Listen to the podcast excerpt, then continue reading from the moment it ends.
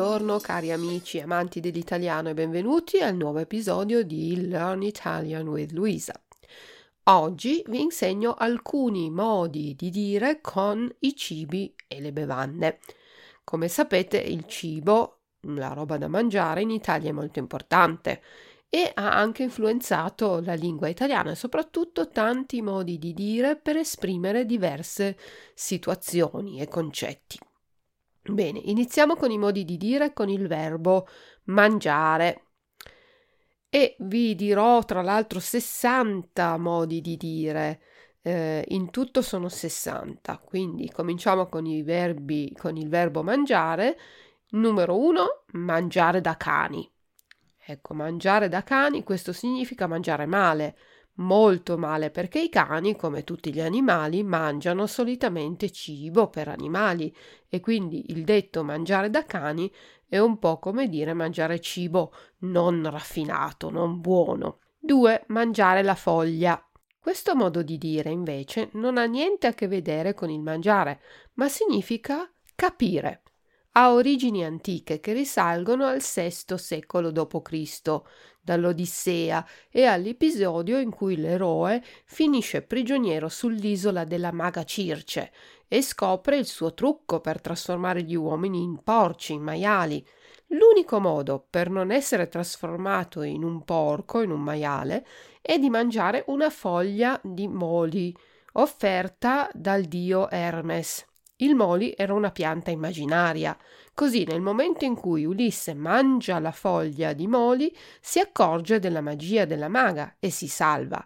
Secondo altri invece il modo di dire mangiare la foglia deriva dall'abitudine dei bachi da seta di assaggiare le foglie per capire se sono commestibili, cioè se si possono mangiare. C'è un'altra spiegazione. Quando gli animali da pascolo, quindi le capre, le pecore, le mucche smettono con il latte e cominciano a mangiare anche erba e foglie, diventano di fatto adulti e più consapevoli. Numero 3. Parla come mangi. Si può dire parla come mangi a qualcuno che parla in modo molto complicato e usa tante parole straniere. Se vogliamo chiedere a questa persona di parlare in modo più chiaro, diciamo parla come mangi, per dire parla in un modo semplice, come la cucina che conosciamo, la cucina italiana, e come il modo in cui mangiamo da piccoli e che conosciamo bene. Modi di dire con il bere. Numero 4. Darla a bere. Darla a bere vuol dire far credere a qualcuno qualcosa che non è vera, dire una bugia, una falsità e farla passare per verità. Numero 5. Bere come una spugna. Significa bere molto, solitamente riferito a bevande alcoliche. Bere molto proprio come una spugna che assorbe tanto liquido. Modi di dire con il pane. Numero 6. Rendere pan per focaccia. Questo modo di dire è piuttosto negativo e significa rispondere a un torto subito nella stessa maniera. Mi spiego meglio. Se qualcuno ci fa qualcosa di brutto e noi ci vendichiamo e gli facciamo anche qualcosa di brutto, si può anche dire ripagare con la stessa moneta. È il contrario, insomma, di perdonare, anzi è quasi vendicarsi di qualcosa che non ci è piaciuto. Un tempo il pane si faceva in casa e quando non si aveva la farina si poteva chiedere al vicino di casa la focaccia in prestito. La focaccia era l'impasto grezzo. Come ringraziamento si restituiva poi il pane cotto. Numero 7. Essere buono come il pane, essere un pezzo di pane. Ecco, questo vuol dire essere di qualità e di carattere buono, perché il pane piace a tutti. Per tutti è buono il pane. Numero 8. Trovare il pane per i propri denti. Trovare qualcuno al proprio livello, forte come noi, intelligente come noi, che ci può tenere testa. Se i denti sono forti, quello è il pane che solo quei denti possono mordere. Numero 9. Non è farina del tuo sacco. Si usa per dire a qualcuno che ha presentato qualcosa che non ha fatto lui o lei, ma lo ha preso da qualcun altro, lo ha copiato da qualcun altro o lo ha preso in prestito. Esempio, che bella questa maglia di lana, ma l'hai fatta tu? No, non ci credo, non è farina del tuo sacco. Sicuramente l'ha fatta o ti ha aiutato tua mamma. Numero 10. Non tutte le ciambelle escono con il buco. Si usa quando qualcosa non riesce bene, quando il risultato non è ottimo.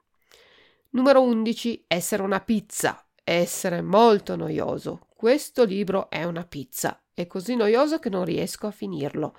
Forse è un riferimento all'impasto della pizza, basso e piatto, o al processo di lievitazione lungo, oppure pizza è anche il nome che si dà alle vecchie custodie delle pellicole cinematografiche in vecchi film, in questo caso appunto vecchi film lunghi, noiosi, non più moderni.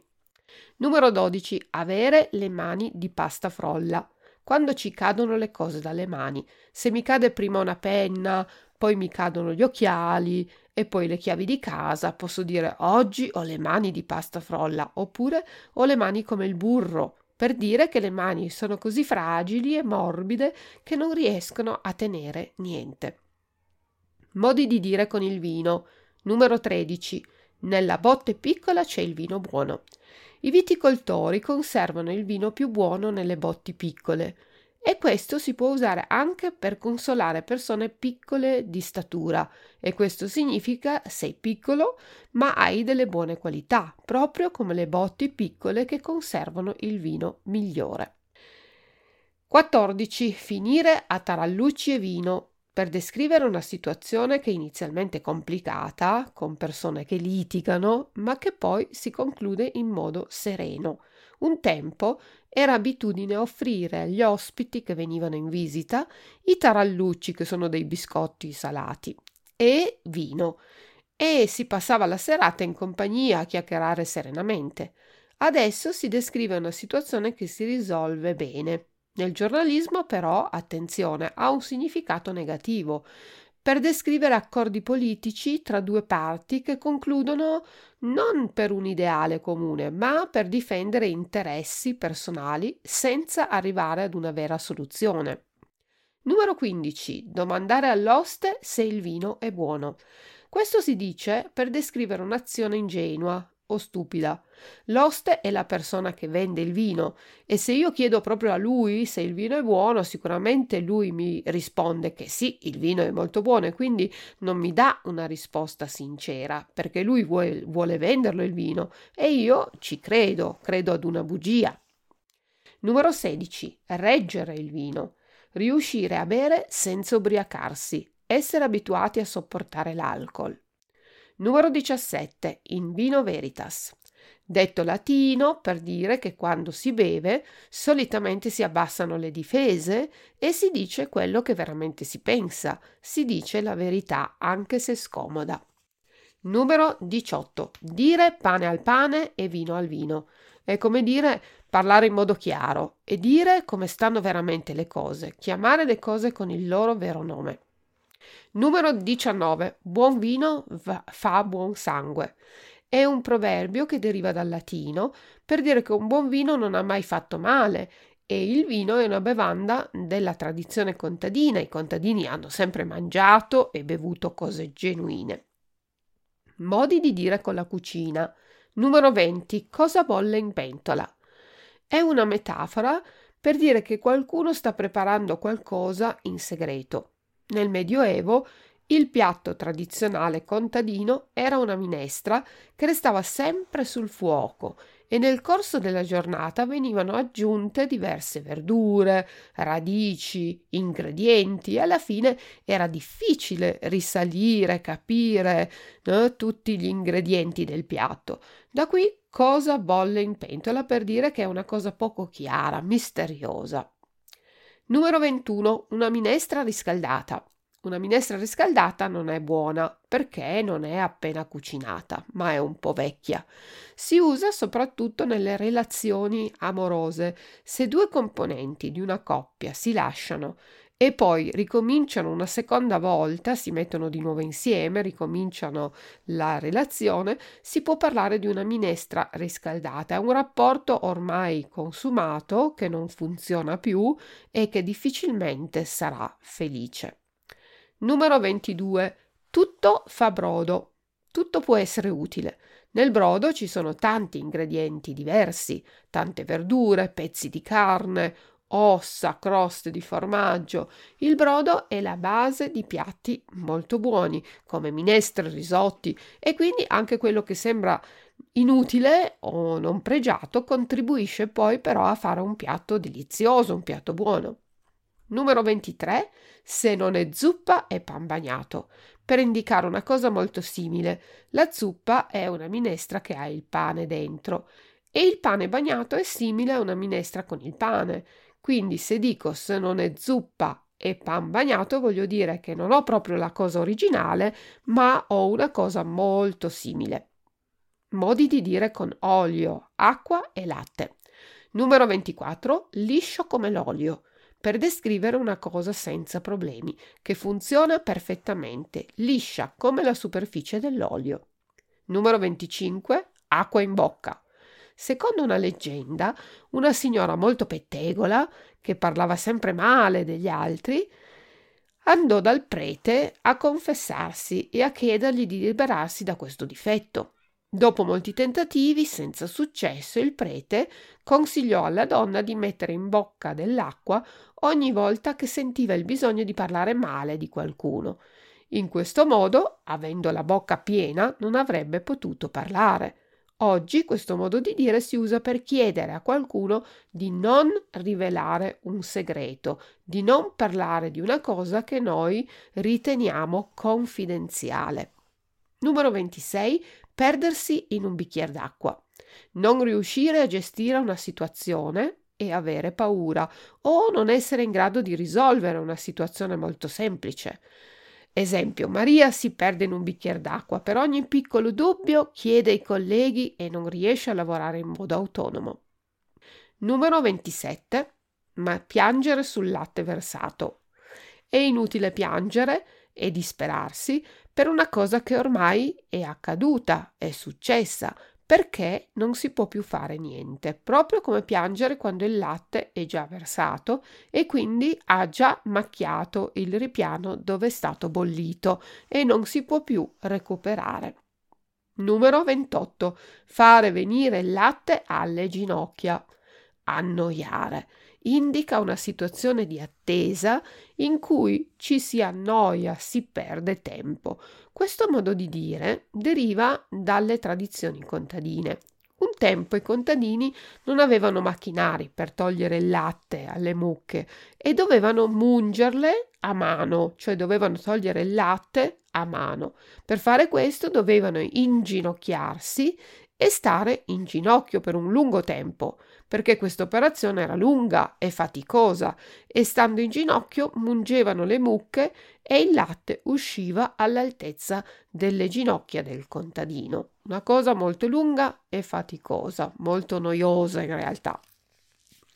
Modi di dire con la frutta. Numero 29. Essere come la ciliegina sulla torta. La ciliegina sulla torta è il tocco finale, la ciliegina che decora e rende più bella la torta. Si dice per descrivere l'ultima cosa che rifinisce una cosa o un'azione. Numero 30. Essere alla frutta. La frutta è l'ultima portata di un pasto. Essere alla fine, non avere più possibilità di cambiare o continuare una situazione. Si può anche dire per descrivere una situazione di stanchezza, essere stanchi, senza energia, sono alla frutta, non ce la faccio più. Numero 31. La mela non cade mai lontana dall'albero. Si usa per dire che i figli assomigliano molto ai genitori. Può essere negativo, ma anche positivo. Numero 32. Mica pizza e fichi. Non è mica pizza e fichi, Ecco, questo detto lo diciamo per descrivere una cosa che ha un valore, è pregiata. Non è mica pizza e fichi perché la pizza è un alimento povero e i fichi, se raccolti direttamente dall'albero, non costano niente, quindi è un cibo molto molto molto povero che non costa nulla e se io dico non è mica pizza e fichi, voglio dire che è al contrario, è una cosa che ha valore.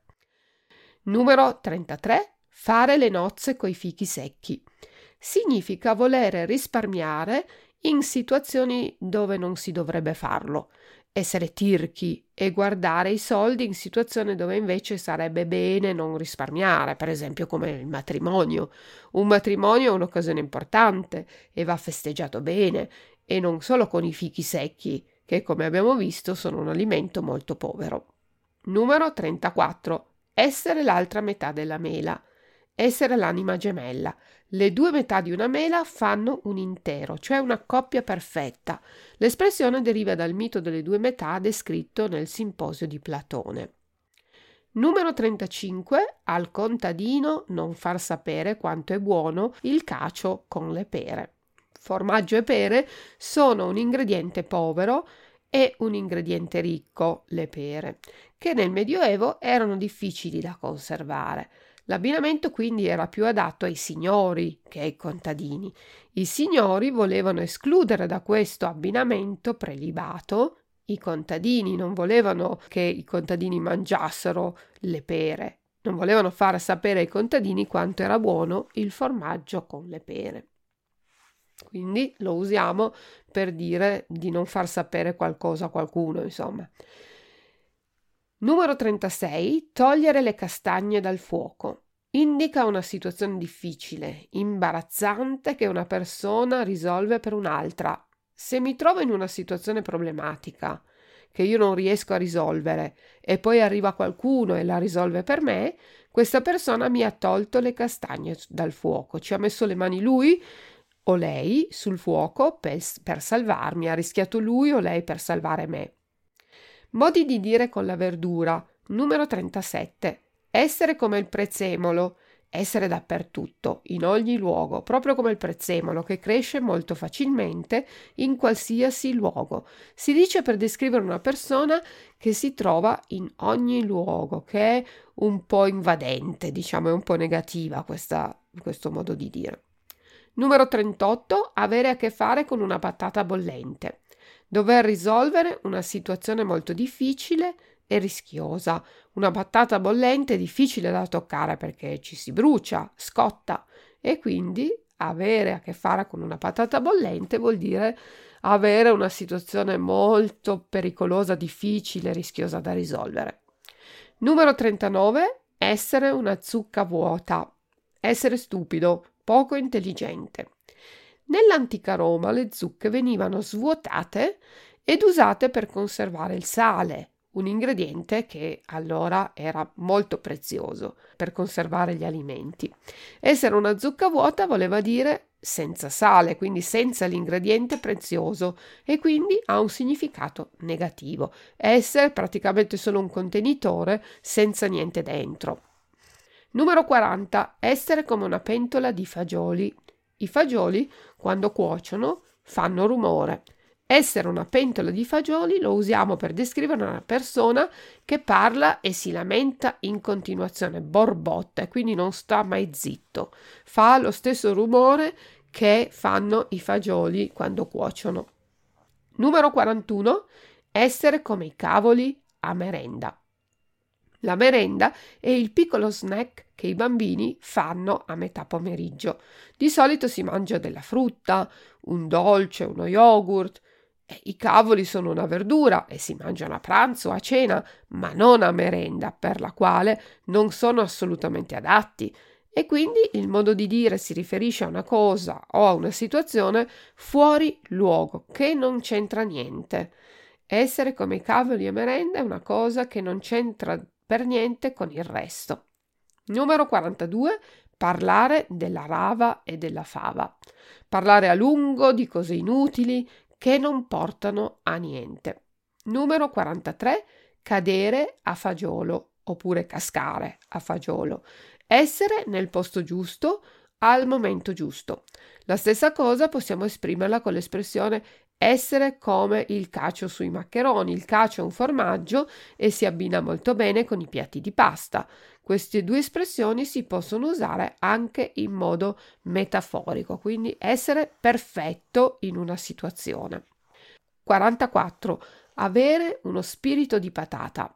Si dice per descrivere qualcuno che ha un carattere o un umorismo, diciamo, non troppo brillante, una persona senza umorismo, oppure con un umorismo strano, un modo di fare delle battute non molto di- divertenti. Numero 45. Fare un minestrone o essere un minestrone, mettere insieme tante cose diverse, un mix, una mescolanza di cose senza un senso logico. Modi di dire con le uova. Numero 46.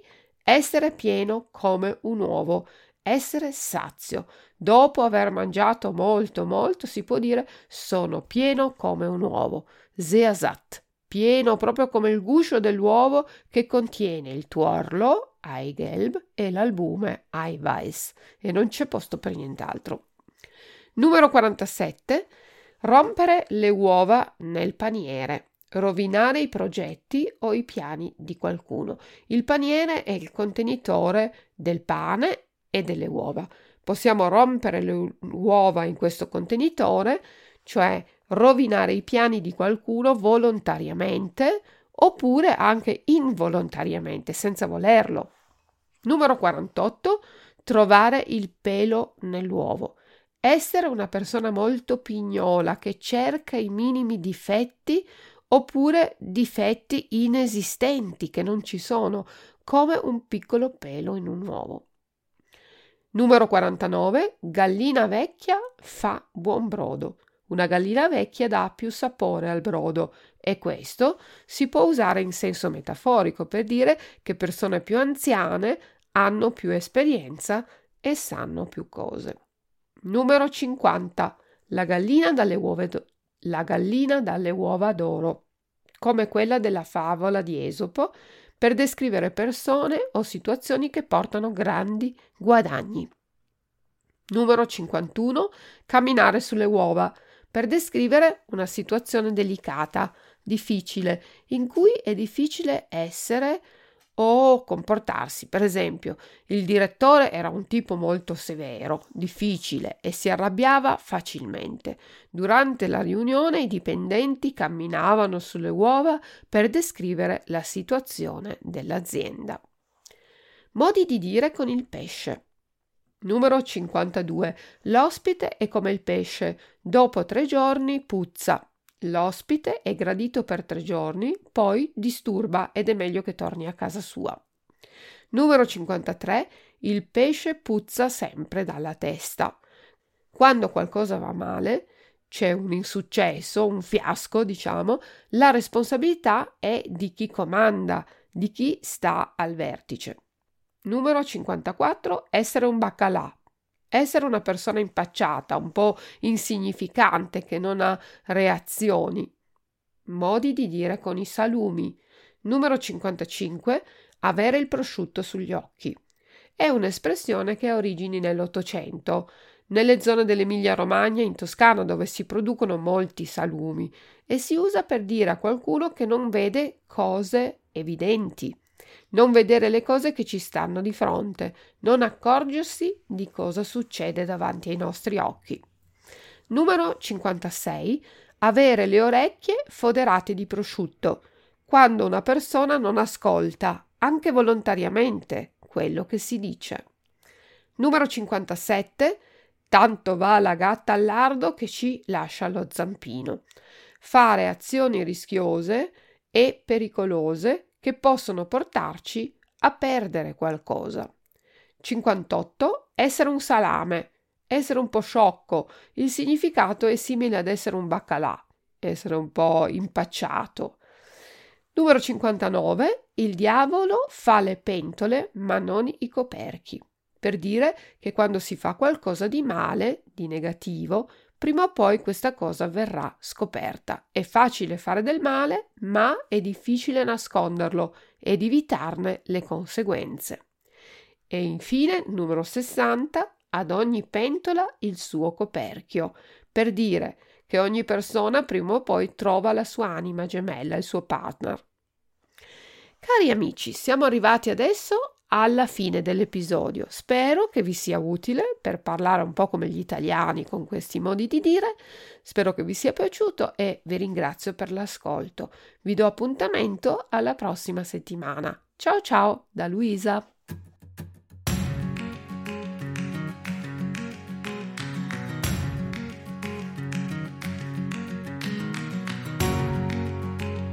Tolle Neuigkeiten für alle Italienisch-Fans. Italienisch lernen soll Spaß machen. Das steht in den Beschreibungstexten vieler Lehrbücher, bei denen sich am Ende der Spaß dann aber doch in Grenzen hält.